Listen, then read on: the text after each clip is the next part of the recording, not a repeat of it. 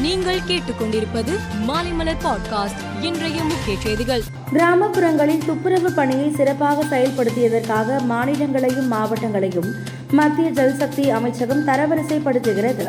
அந்த அடிப்படையில் ஸ்வச் சுர்வேக் ஷன் கிராமன் என்ற விருது வழங்கி வருகிறது. முப்பது லட்சம் மக்கள் தொகைக்கு மேற்பட்ட பெரிய மாநிலங்களிடையே தெலுங்கானா முதலிடம் பெற்றுள்ளது.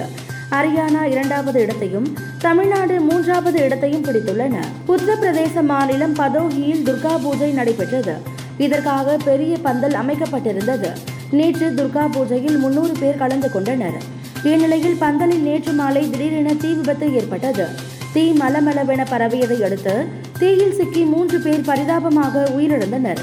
மேலும் நாற்பத்தி இரண்டு பேர் படுகாயமடைந்து உள்ளனர் பிரதமர் மோடி விழாக்களில் பங்கேற்ற போது முக்கிய பிரமுகர்கள் சந்திப்பின் போது நினைவு பரிசுகளாக வழங்கப்பட்ட ஆயிரத்து இருநூறு பொருட்களை ஆன்லைன் வழியாக ஏலத்தில் விற்பனை செய்ய மத்திய அரசு முடிவு செய்துள்ளது.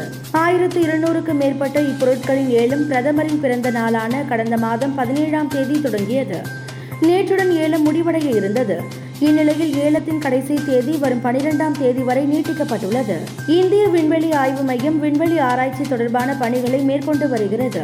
கடந்த இரண்டாயிரத்து பதிமூன்றாம் ஆண்டு நானூற்று ஐம்பது கோடி செலவில் பிஎஸ்எல்வி டூ ஃபைவ் ராக்கெட் மூலம் மங்கள்யான் விண்கலம் விண்ணில் செலுத்தப்பட்டது.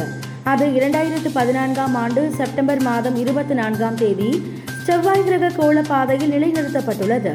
இந்த நிலையில் அதன் செயல்பாடு நின்றுள்ளது. இதன் மூலம் மங்கள்யான் விண்கலம் விடைபெற்றுக் கொண்டது. அமெரிக்காவின் புளோரிடா மாகாணத்தை இயான் புயல் நேற்று முன்தினம் தாக்கியது.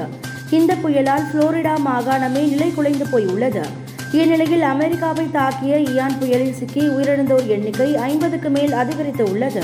இந்தியா வந்துள்ள தென்னாப்பிரிக்க கிரிக்கெட் அணி மூன்று இருபது ஓவர் மற்றும் மூன்று ஒருநாள் போட்டியில் விளையாடுகிறது. நேற்று இரண்டாவது டி டுவெண்டி போட்டி கவுகாத்தியில் நடைபெற்றது.